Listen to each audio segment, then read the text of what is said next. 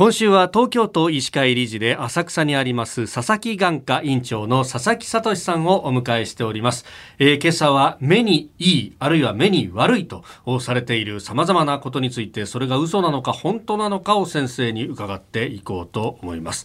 いやーこれ聞いてみたかったんですよ。目に関してっていろんな都市伝説がありますからね。ありますよね。まずですね先生、うん、ブルーベリーって目にいいって言うじゃないですか、はい、いっぱい食べろって言うじゃないですか、はい、あれどうなんですか？はい。あのそれは間違いではないです。ブルーベリーってあのアントシアニンが入ってるんですけどもそういうポリフェノール類、あとカルテノイドであるルテインなんかはあの網膜や視神経あと毛様体の血流を良くするなどして目に良い効果があるということが確かめられています。ほう。まあこうどうなんですか？それらをこう原材料とするものもいっぱいありますがそのサプリメントっていうのはどうなんですか？そうですね。確かに今あの眼性疲労や老眼に効くあと白内障や緑内障黄斑変性の後にいいというサプリメントがたくさん出ています。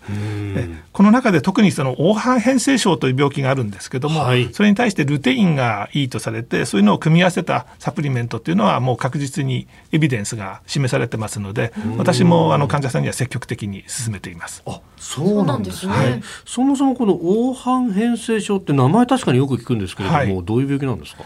黄斑変性症はあの目の中心部が黄斑というところなんですけども、はい、そこにこうあの老廃物が溜まっていってその老廃物をきれいにしようとして新生血管っていうあの余計な血管が生えてくるんですねえそういう現象です。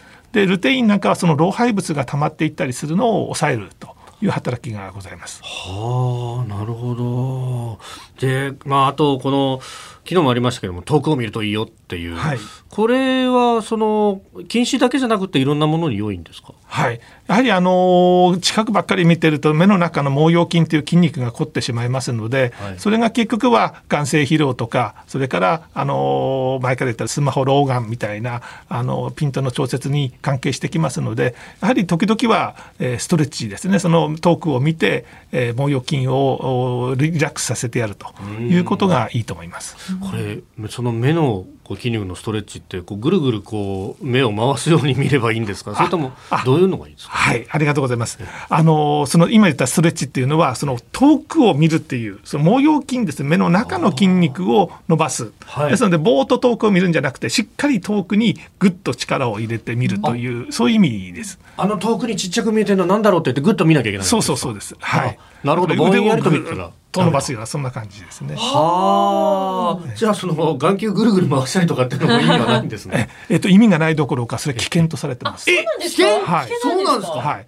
あの眼球って6本の筋肉でこう目玉を動かしてるんですけども、はい、ぎゅっと力を入れて眼球を動かすと網膜が変形してであの網膜剥離などの危険が増えるということが言われてますので私は目のストレッチ体操はしないように指導してます。そうなんですね。はい全然知らなかったね。ったやっぱり。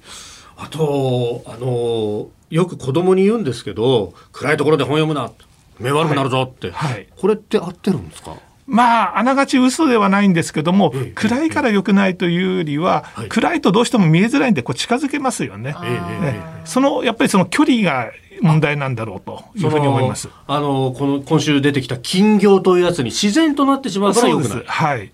あそういうことなんですか。はい。はあ。あとそれに付随してですね。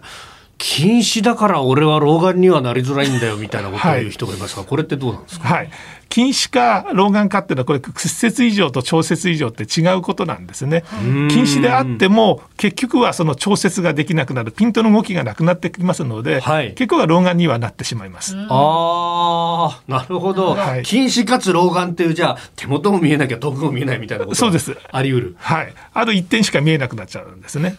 うんなるほどじゃあもうそれサポートするにはちゃんと老眼鏡を作ってかけるはいそれしかないと思います。うんえー、ブルーライトについても聞きたかったんですけれども、これ明日詳しく伺っていこうと思います。